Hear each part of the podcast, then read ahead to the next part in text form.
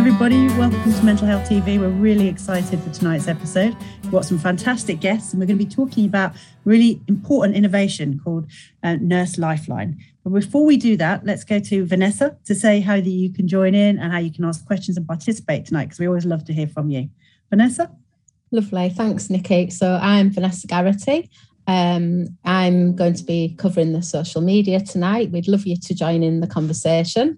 You can do that in a few different ways. If you're into Facebook, if you go onto the Unite MHNA Facebook page, you should see, if you tick to like the page, you should then see the live feed pop up, and you can comment there and you can watch the live stream as well. And I'll be monitoring that and looking for any comments and questions, which we can feed through to our guests.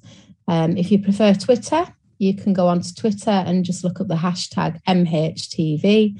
And again, I'll be keeping an eye on any tweets. And if you've got any questions for our guests, do ask them via Twitter or Facebook. And that's it from me really for now. So I'll keep my head down tonight, but any questions, I'll feed them into the discussion. Fantastic. Keira, would you like to tell us a little bit about yourself? Hello, I'm Keira. I am a nurse by background, adult nurse. I've spent my short career so far in emergency nursing and critical care, and I've now taken a small side step into primary care as well. I'm also co-founder of Nurse Lifeline. And now your partner in crime, Natalie. Yes. Natalie, can you tell us about yourself? So I'm Natalie. I am also a registered nurse. We actually both qualified together in 2017. I have a background in ED and critical care, done a bit of overseas work in humanitarian settings and also in the RAF Reserves, and I am founder of Nurse Lifeline. Fantastic. So tell us, what is Nurse Lifeline? It's a good question. Where to begin? It's been a really long journey, really challenging journey, but a really positive one too. So I think it's really important to highlight actually that pre-pandemic, nursing, midwifery, general healthcare roles were a pretty tough gig. You know, I think that's kind of to some extent been overshadowed by the pandemic, that we were struggling long before the pandemic was about. So back in 2019, I had personal experience myself of burnout and really just feeling overwhelmed by the number of colleagues that were struggling in various areas, and sitting back and thinking, we need to do something about this. You know, there were definitely formalised support services out there, but often there were long waiting times and people felt a bit inhibited in accessing those because, you know, they thought maybe they wouldn't get it, or that people would look down upon them thinking, oh, you're a rubbish nurse or a rubbish midwife or rubbish student because you can't cope. And we suddenly thought, wouldn't it be amazing if after a normal shift or after a really bad shift, you know, whatever kind of day you've had, you could just ring up and chat with somebody who gets it, someone who potentially understands and can relate to what you're going through. You know, you don't have to put things into context. You don't have to explain what you mean by the terms you're using. You don't have to worry about burdening them so much because it's just a space to offload. And so really that's where the concept for Nurse Lifeline was born. And I managed to get some fabulous people on board, dragged Keira under the bus with me, some other fantastic colleagues, Sahar Nipfor and Sarah Driver, nurse and midwife respectively. And we had no idea how we were going to do it or how we were going to make it happen, but we knew that it had to happen. We felt so impassioned and driven to see change, to see sustainable change, and really do something tangible to support our colleagues nationally in a new way that hadn't been seen before. And it's been a really, really challenging journey, like we said. And there have been several points on the way, you know, particularly as the main significant setup phase was during the pandemic, literally in between our own shifts, night shifts in intensive care, trying to recruit volunteers and find funding and set up as a charity and build a website, and the list goes on. And we had no idea, again, how to make it happen. And we kind of learned as we went, and we've had some brilliant people join us along the way. And we're so grateful to have that support. And we're at the stage now where the service is live. We've got almost 50 volunteers on board. People can ring any weekday evening between 7 p.m. and 11 p.m. and we've got long-term aims for the listening service to be a 24-hour service, you know, middle of the night, if you're on a night shift or wherever you are, that you've always got someone there that you can just pick up the phone and chat with without an appointment, completely free, confidential. And the idea really is that it might be enough for them to have that space to offload and feel connected with another person and just chat with someone who gets it. Or it could be a step towards building the confidence to seek ongoing support where needed. And so that's where we're at, really. Keira, was there anything you wanted to add to that? I think just to add, I think that the peer-to-peer listening service, so all of our volunteers are nurses and midwives by background that have been trained in support skills. And I think that the listening service was absolutely at the core of what Nurse Lifeline was. That was the inspiration. But what we really are trying to create is a community of positivity around nursing, and where people feel able and in a position to seek support if they need to, but also just to build a positive community of nurses, because it's such a brilliant career to be in, and I think that it was nice to just share experiences and build relationships, across countries, so between Scotland and England, and or in different trusts to share experiences. So we are, although the phone line is at the core of what we're doing, it is about building a positive community of support as well. And so you're saying even before the pandemic, things were tough for nurses. What sort of issues were you coming across that made you think we really need to do something? I think, it's pretty broad, isn't it? But lots of people working in high pressure environments with no recognition that continued exposure to what we believe are normal experiences can end up having an impact on your own well-being and mental health. Staff shortages, that kind of thing, poor working environments, not understanding how to escalate concerns if you've got them, and I think maybe not being aware of the challenges you might be faced from a student nurse. I think you go in excited and blind in some ways, which is great, but it doesn't last very long. And I think that my view is that you need to be prepared for that as a student, and then it wouldn't be such a blow, I think, when you do get out on the floor. So they're some of the things that I experienced personally. Completely, yeah. And I think the whole thing about burnout, it manifests in so many different ways, and there are several definitions. But we were actually chatting out. I got a really rubbish analogy for this that really helps me to kind of explain what it feels like. And other people have kind of related to this. And if you're not an ICU nurse by background, you might, someone will probably call me out on my rubbish anatomy and physiology. I'll say this is complete rubbish. But if you picture an asthmatic patient who's ventilated in intensive care, and there's this thing called breath stacking or air trapping, and they're taking in breath and they have this auto peep, and eventually there's no more room to take in breath because you're not blowing out. And for us, it sounds really stupid, but Nurse Lifeline is that space for you to breathe out and take a full breath in again. You need someone to flipping disconnect that ventilator tubing and decompress your lungs and let the air out.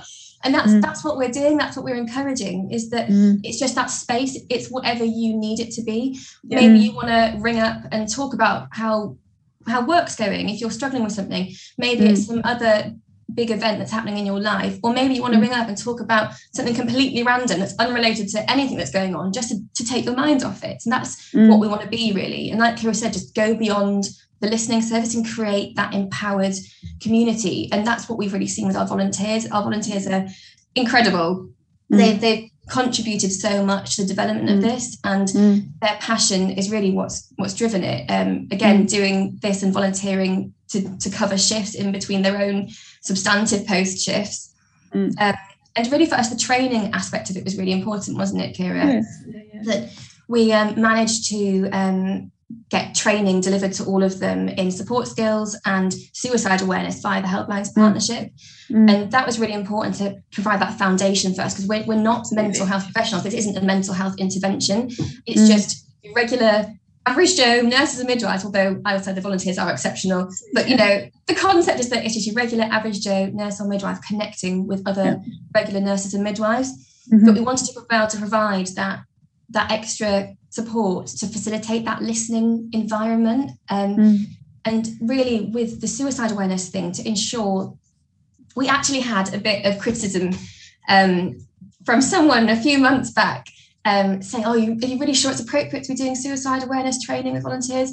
And we, so absolutely, to us, it's like CPR. We think everyone should have an understanding of suicide prevention and suicide awareness. It should be fundamental, like teaching first aid and CPR. And I think to us, if someone is feeling that way or having those thoughts, if they, we would much rather they came to us if they felt they couldn't go anywhere else. We want to be that space too. We're not a dedicated suicide prevention service by any means, but we want to be able to, if someone does approach us, keep them safe until we can get them to the right support. And I think that was really empowering for the volunteers. We actually did a really great workshop earlier this week with Dr. Anessa Robert, just to have those conversations again around suicide and what it means to us. And I think part of what we're pushing for around this cultural shift around how we view mental and emotional well-being, again, is acting as a preventative intervention for ongoing issues and potentially influencing rates of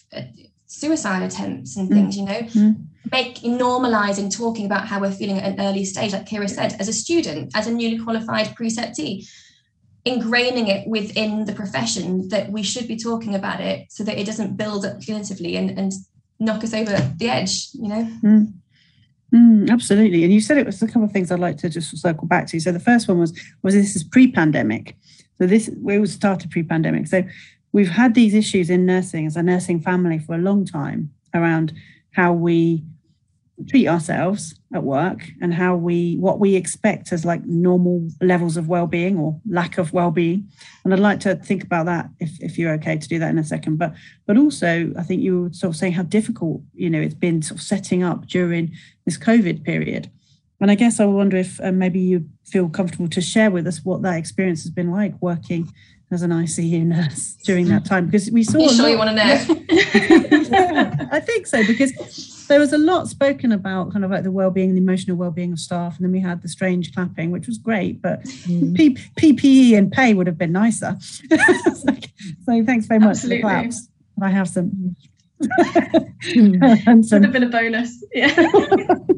But so I just wondered if you'd like to talk on either of those subjects, and we'll circle back. So one was about the experience during COVID, and the other was what's going on in nursing, that we behave this way to ourselves and to each other sometimes.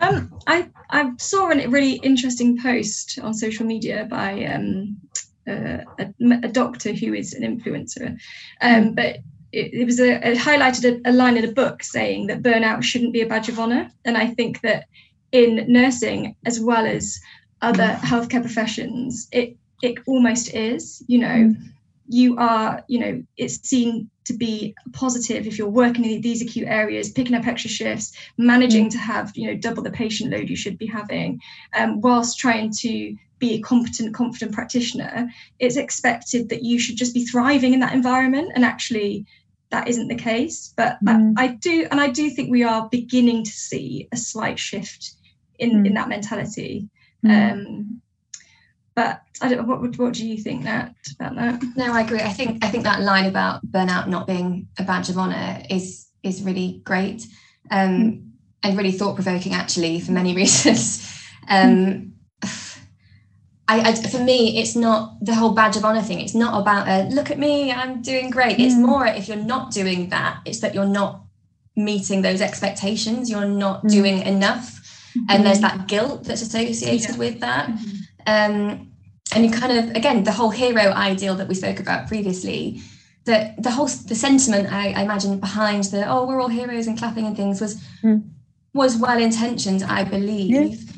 I think so. But then we know this has been well documented and spoken about a lot, that actually by calling us heroes and having that expectation, it made people really fearful and reluctant to come forward and say, hey, I'm struggling and I'm not a hero and I'm not doing what I should be doing. And it was great to have some positive public support for the profession and for the healthcare sectors. But it was quite short-lived, and I think that really took its toll as well, to just kind of be dropped when focused. It did kind of feel like it was such an immediate decline in support. It almost felt, and we know, as working in healthcare, that we are absolutely not through this. It's still going on. We're still seeing. we haven't had a decrease in winter pressures throughout the summer, and we're only going to go into another winter. And to know that actually that support was, it did appear to be short-lived, is it does feel a little bit demoralising, doesn't it? I think, sorry, go on. No, carry on. I was just going to talk a little bit about the barriers, I think, to seeking support in nursing. And I think that we are seeing a lot of, you know, wellbeing projects set up at a local level, which is really amazing. Although there is some disparity in that, depending on which trust you work in, it's brilliant that we're having wellbeing projects and champions at a local level. But what we found anecdotally from chatting to other people is that people are a little bit reluctant to access that support at a local level. And I think that's for various reasons. I think that a lot of it is that you know, seeking support is showing an element of vulnerability, and at a local level, being vulnerable with a colleague in an area that's potentially has an expectation of you to appear resilient, which I don't really like that word either, but it's all about how it appears, isn't it? It is, you know, that's a huge barrier. You know, you want to come across as someone that is competent and able to do your job and to the best of your ability to care for your patients. And I think that it is a worry that if you do show a sign of vulnerability and weakness is the completely wrong word, but I think that's how it is perceived, that your colleagues will find you, you know, maybe have that view of you that you could be incompetent or, you know, not able to do, which is completely incorrect. But I think that is sometimes the worries that people do have from speaking to other people as well. Absolutely. I think there's a huge fear around that at all levels. And I mean, we're encouraging staff, you know, whether you're junior, band 5, band 4, band 2, or whether you're the chief executive of a trust, you know, you need to recognise that we need to break these barriers down, but the only way that's going to happen is through doing it together, to, you know, continuing to open up that conversation around it. And I think going back to the kind of our experiences during COVID, it's really hard to imagine behind those doors of the ICU unless you're there. I know we focus a lot on ICU, but that's because it's, you know, our own lived experience, and we know this, the research shows us that those staff have been the most adversely affected at this stage. Behind those doors, you know, we've had media cameras and things streamed online, and to have a glimpse, but that's the few seconds, and that was our reality day in, day out for a really long time, and still is in many areas. I think it's important to recognise the toll that it's taken. I know perhaps it's been over-talked, but you know, we've been there, we've filled the syringes and held the hands and turned off the ventilators and phoned the families again and again and again. I think a lot of us, you know, we were coming home to empty houses. We were isolating for our own families, and there was no one there to offload with. And like Keira said, sometimes, I mean, it's great if you've got a support network within your peer group. But even then, sometimes there's this feeling of, oh, if I'm offload with Keira, for example, maybe, you know, I feel a bit guilty because I don't want to burden her because she's also experiencing this huge pressure herself. So I think, again, the idea with Nurse Lifeline is that it's anyone, anywhere, connected by that common experience, that shared understanding, that you're removed from the immediate situation. You know, you can offload and never go back again, or you can ring us the next day and speak to someone else. You know, it's just that safe space that we all need sometimes. I think recognising that we need that is fundamental to move forward and to recover from this. And we'd love to see it as a permanent service that's, like we said, 24/7. Absolutely. Let's go to Vanessa. I'm sure you've got some questions you'd like to ask as well. No, just listening to you talking there, and I was thinking about trauma. Certainly, you know, from being a mental health nurse, I think, you know, as you've just described, really, that the trauma doesn't necessarily happen while you're under extreme stress. It happens afterwards. So perhaps we haven't yet seen, you know, the full psychological impact on the nursing workforce and, you know, the rest of the NHS workforce who've been dealing with it. I mean, I know, you know, certainly when I've worked in very acute areas, it's, you know, it's often afterwards, isn't it? Because you're in firefighting mode while you're dealing with an emergency. So I guess I'm wondering if you're starting to see cases of people who are coming forward who are maybe experiencing trauma, and also, you know, we talked about suicide as well. So where do you refer people onto? Do you signpost people onto other services if people come to you? Because I can imagine that, you know, potentially you could be dealing with some quite significant psychological trauma, you know, suicidal ideas, people who've got kind of quite high level mental health needs. So curious how the service responds to that. Yeah.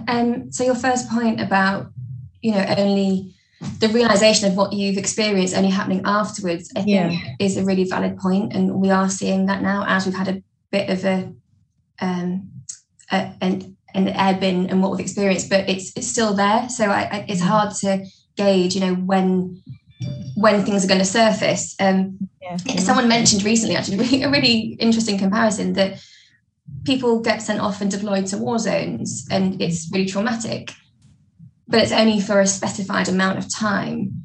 And we're in this position as health workers, as nursing and midwifery professionals, as healthcare assistants, but actually at the moment, there's no end in sight.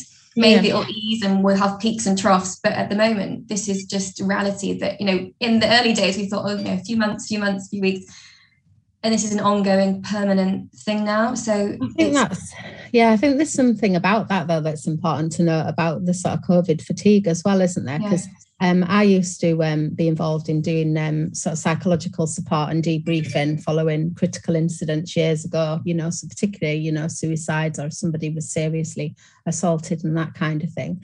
And one of the risk factors that we screened was what you said about whether people are going home to an empty house, what support they're getting, any other vulnerabilities they're having. But it strikes me from listening to you that obviously the sort of avalanche of COVID sort of challenges and issues means that, you know, we can't provide that for people. And, you know, does it seem like it's sort of becoming more normalised that, you know, that nurses go to work and experience that level of stress?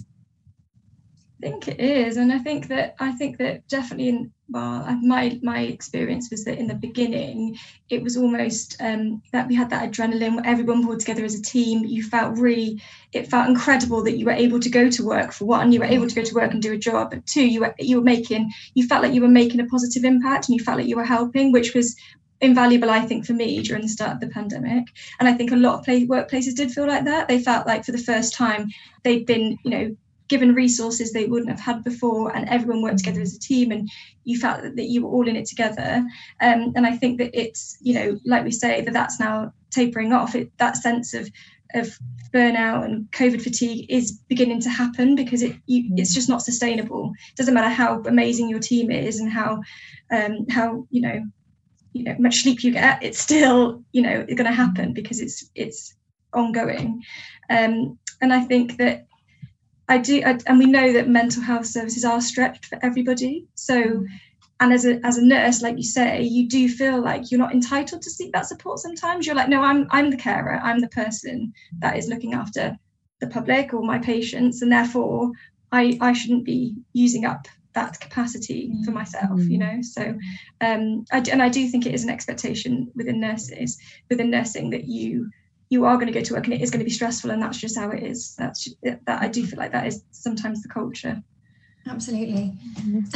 Just going back to what you said, Vanessa, about the kind of the suicide aspect of it. Again, just to reiterate, so we aren't, again, a mental health intervention. No, that's what I was saying. But the calls we've had have been really varied so far. It's amazing to see calls coming through. We always said, didn't we, Keira, that even if we just helped one person, it would all have been worth it. All the sleepless nights would have been worth it just to help that one person. But the calls we're seeing so far are so varied, from newly qualified nurses, from students, from people who have imposter syndrome, who are anxious about new job roles and new working environments, nurses and midwives who are retired, people who are going through finished practice, which we can't advise upon, but they just want that space to offload impartially and chat with someone who gets it. We haven't had so far, thankfully, anyone who's actively feeling suicidal, but we've had people who have felt suicidal in the past and are kind of just wanting to talk about that and process what it means for them. But again, there's that fear thing, isn't there, Keira, which we're hoping we can break down through the fact that it's peer-to-peer. But again, so when we were talking to Dr. Anessa Robert the other evening, actually asking that question can be such a relief for someone, because when you're feeling burnt out, you're feeling rubbish, or you're having those suicidal thoughts, carrying around and wearing that mask day in, day out and pretending you're okay is exhausting. And to have someone ask you, are you feeling suicidal? It can be a really scary thing, especially for volunteers who are new to this kind of thing, to ask. But it can be such a relief, and the lifting of the burden is felt by the person if they're able to say, actually, yeah, I am. And so we've got some really fantastic algorithms that are in place to handle calls like that. And Tim Coupland's been instrumental in helping us to do that. And so the RCN and the Mental Health Forum and Nikki supported us as well, to make sure that we handle that safely and, if appropriate, escalate to receive more clinical support or immediate care if needed.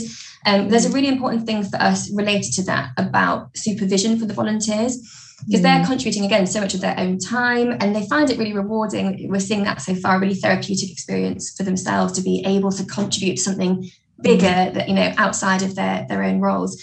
But supervision is something that was fundamental for us to ensure that their well-being and safety is safeguarded and comes first as a priority for us. So at the moment, they have every 8 weeks, whilst we're still, you know, growing the service, they have a reflective group debrief session where they can bring any experience in practice and discuss it and talk it through and discuss lessons learned and how they handle things. But there's also the piece about one-to-one ad hoc support if they need it. And we've got a great structure where the team, they work in 3 or 4. So there's always somebody on shift at the end, an on-call coordinator to debrief with and discuss how they found it went. So putting our volunteers' safety and well-being first is essential for us. Absolutely, absolutely.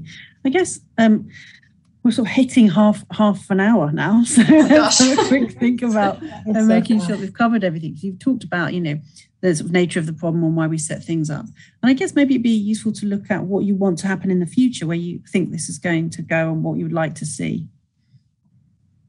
I'd talk a little bit about that. I think Natalie and I have spoken at length about, you know, what we envisage for the future. And I think that the key take home is to just, what we'd like to see is just to lower the threshold for people access and support. So you don't have to have had something really awful happen to you to give us a call or to access any kind of support that is more suitable to you. You know, one size doesn't fit everybody. But yeah, knocking down those barriers and ensuring that people feel able to access support. I think that is the primary thing for us that we'd like to see. We'd also love for the service to, you know, outlive us and be a 24/7 service, that we're there for everybody whenever they need us, and not just during our opening hours, because, you know, we also know those times don't suit everybody as well. And I would love to see the nursing community come together and support each other and do create that positive, empowered environment, because I think that's so important. And there's so many of us that we can make a real change, can't we? You know, we can be a real driving force. Yeah, I think it's something we want other nurses and midwives to feel proud of, because it's of the profession, for the profession. It's something that's been created by them, really. It's not about us. We're the little people in the background. It's something that the profession can really kind of take ownership of and say, this is of us. You know, look what happens when we pull together and we feel driven and we feel pushed to overcome challenges and reach out to each other and support each other. And I think it's really hard, like we've discussed kind of already, your identity as a person when you are a nurse or midwife or someone in the health sector is so intertwined with who you are. It's really hard to have that boundary of. But I think because we put so much into it physically and emotionally, and you often come home with not much left inside, you feel quite drained all the time. But there are obviously so many positive moments. But because you give so much to it, it becomes your identity, it becomes who you are, which in a way is great. But in a way, it's also really damaging, because it's like, if that goes wrong and if that's not going well, if you're feeling loads of pressure in that role, who are you outside of that? When that's taken away, what's left? You know, who am I? So I think it's really important to have those conversations about identity and about who we are as individuals, not just as nurses or not just as midwives.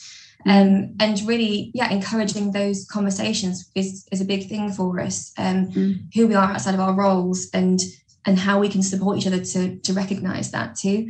I suppose really we just want to use this as an opportunity for it to kind of be a call to action to anyone who might watch this, or anyone who knows someone who might be struggling. And like Keira said, even if you're not struggling yet, using it as a normal thing, becoming part of your routine, that maybe you ring up 10 minutes or an hour or however long you want it to be and just download that information. We've actually been fortunate enough to have Sarah Lister joining our team actually very soon, who's the head of psychological and pastoral support at the Royal Marsden and author of the Marsden Manual. And she is a nurse counsellor and is very supportive of the peer-to-peer model, and talks a lot, like Keira said, about how over time the things that we consider normal, they have a cumulative effect on how we're feeling, and using that space to just download, get rid of it and then move on sometimes is enough to maintain that homeostasis, that balance that we need, and retain that identity and kind of that transition between work mode and home mode. We're really bad at, I think, collectively. That's maybe a stereotype, but it's hard to switch off sometimes when you get home. I know Keira and I have both woken up at 3 a.m. sometimes and thought, oh my gosh, I've forgotten to give that, or I didn't switch that off, or, you know, I think your subconscious takes a while to come down from that high level adrenaline mode, all systems go. So using this model to just kind of, whatever you need it to be, time to decompress, time to transition between work mode and home mode. If you're feeling anxious about a shift the next day and you need a pep talk, you want some encouragement, or you want to just run something by another nurse or midwife, or you are really struggling, that's what we're here for. We've actually, one of our big aims that we want to reach all nurses and midwives in the UK, so at least everyone knows about us. Maybe they don't want to use the service right now, but we've developed Keira developed these fantastic little cards. You might not be able to see them on screen right now. Designed to be kept in your purse or wallet, just you know, like your organ donation card, an integral part of your handbag or bag or whatever. And that maybe you don't need it right now. Maybe in a week or in a few months or next year, you'll see it and think, oh, hang on a minute, I'm going to give them a call. I could do with that right now. And it's about everyone feeling entitled to do that. I think we need to feel like we're worth that. You know, investing a bit of time in ourselves to process how we're feeling and verbalize how we're feeling. So I think when you verbalize things, it helps you to process it and think about it in a different way and have a different perspective on it, possibly. So our aim is to get these into the hands of every nurse and midwife and healthcare assistant in the UK, and students too. I think the piece on students is really, really important to us, because it's a tough time to join the profession. It is, it really is. But I also think, you know, aside from if you didn't want to access our helpline at the moment, I think that the message is to prioritise your own well-being. It is not sustainable if you're not doing that. And we've got lots of resources on our website, but there are lots of amazing ideas and tips and tricks online as well. So just, prioritise yourself every now and again. It does a world of good, that would be what I would say. Absolutely. A really useful thing to think about, isn't it? Because I can remember the times in my career when I thought I was doing really well. It was often the times when I really wasn't doing that well. When you feel like, no, I've got this together. And then you think, actually, it's not I've got this together, it's just I've stopped feeling anything. Yeah, you're disengaged from that. Yeah, and it's really dangerous. It's really dangerous. And I think luckily being in mental health, you can't avoid supervision. Not that you should avoid supervision, but it can be quite difficult, can't it, to actually acknowledge painful experiences and challenge and feelings of failure and feelings of anxiety. And I think you're right that almost, because nursing is an integral part of you, but it's also a role, isn't it? So you speak differently, you look different, you dress differently, you act differently as a nurse. It's part of you, but it's not your whole self. And it's very easy for it to become a mask that covers you up instead of something which means that you give better care. And I think it's really interesting to think about how we do divide people into good and bad nurses, or resilient and not resilient, when the fact is that vulnerability is a free-floating thing, and we're all vulnerable at some times and some circumstances, and that's right. Otherwise, we would lose our ability to empathise with each other and to have compassion for pain and loss and fear and anxiety. I can't imagine anything worse than being looked after by a nurse who has never been afraid or never been in pain. What an awful experience. You'd be probably being looked after by like a robot. It would be a robot. Awful. Yeah. So we have to allow that side of ourselves to come through, and we have to sort of cherish it and acknowledge it, I think, and actually give it some space to breathe, because you can't give good care without being vulnerable sometimes. And it's really important that we don't shame people for those feelings. And also, I remember one thing that was really, I remember from being a baby nurse. I was on an adult ward, which I have to say I hated. With a fiery passion. But I did meet one matron who was both terrifying and hilarious. And there was one nurse who was like going around saying, "You know, I haven't been to the loo all shift." And this matron just turned around and said, "You'll be no use to me with a kidney infection." And it was just like, that was the end of the hero. Brutal, but true. Like, but it's true, isn't it? I'm like, nobody gets better because you suffer.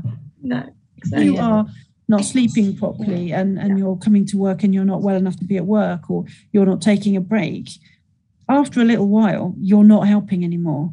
Mm. You're creating an expectation of a toxic environment, which you may decide to accept. That might be your choice. But what about the student nurse coming through who's watching you? Who's watching you do all these really poisonous things and stop thriving, and they're learning that this is how you be a good nurse? Because a lot of what we teach people, we teach unconsciously. You know, you say, "Oh, you must take your break," but if they see you not take your break, or you say it's really important to share, you know, share how you feel and to teach your supervision, but they see you skipping out on that side of things. You know, we teach such a lot with that kind of hidden curriculum. We think we're teaching one thing, but actually we're teaching something completely different. So I do really think that what you're doing is important. And I have to say, and I always sound really insincere whenever I say anything emotional, I feel really pleased and proud that you guys are doing that. And mildly embarrassed that mental health nurses didn't think of it, but okay. it's still okay. I'm still okay with it. But I think, Vanessa, there's a question, I think, with a Mushtag. Yeah, there is. I'm just going to find it. It was quite a great question. Mushtag's been a guest previously with us as well. So, the question is, she thinks it's a fantastic idea, she says, first of all. Currently, the only people that get it might be other healthcare professionals who are already overburdened.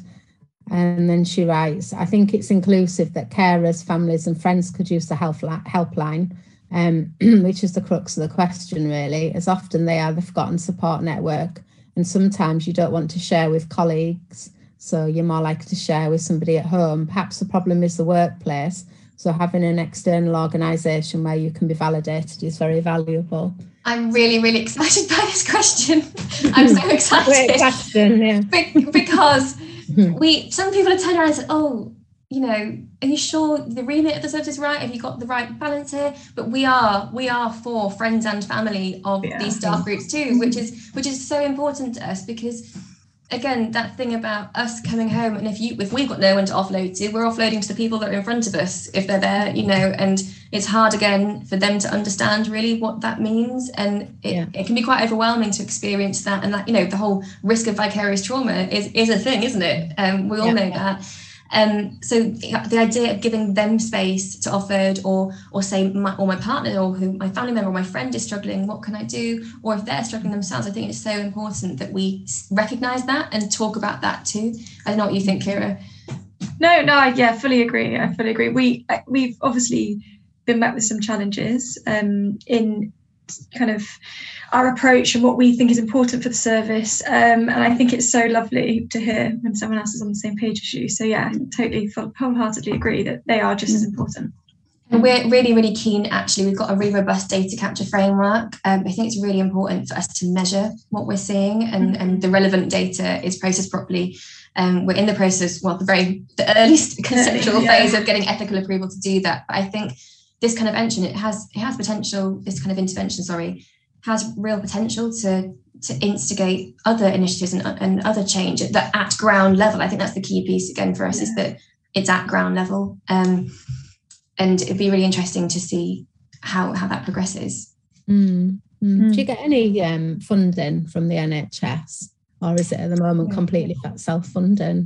We've actually been, fortunate enough at the moment. I mean, a lot of our cash has gone into it, we have to admit, in the very early days. But we were fortunate enough to receive funding to get off the ground from the COVID healthcare support appeal. Who are a subsidiary of the RCN Foundation, which was fantastic to have that support. So we're so grateful to them for that.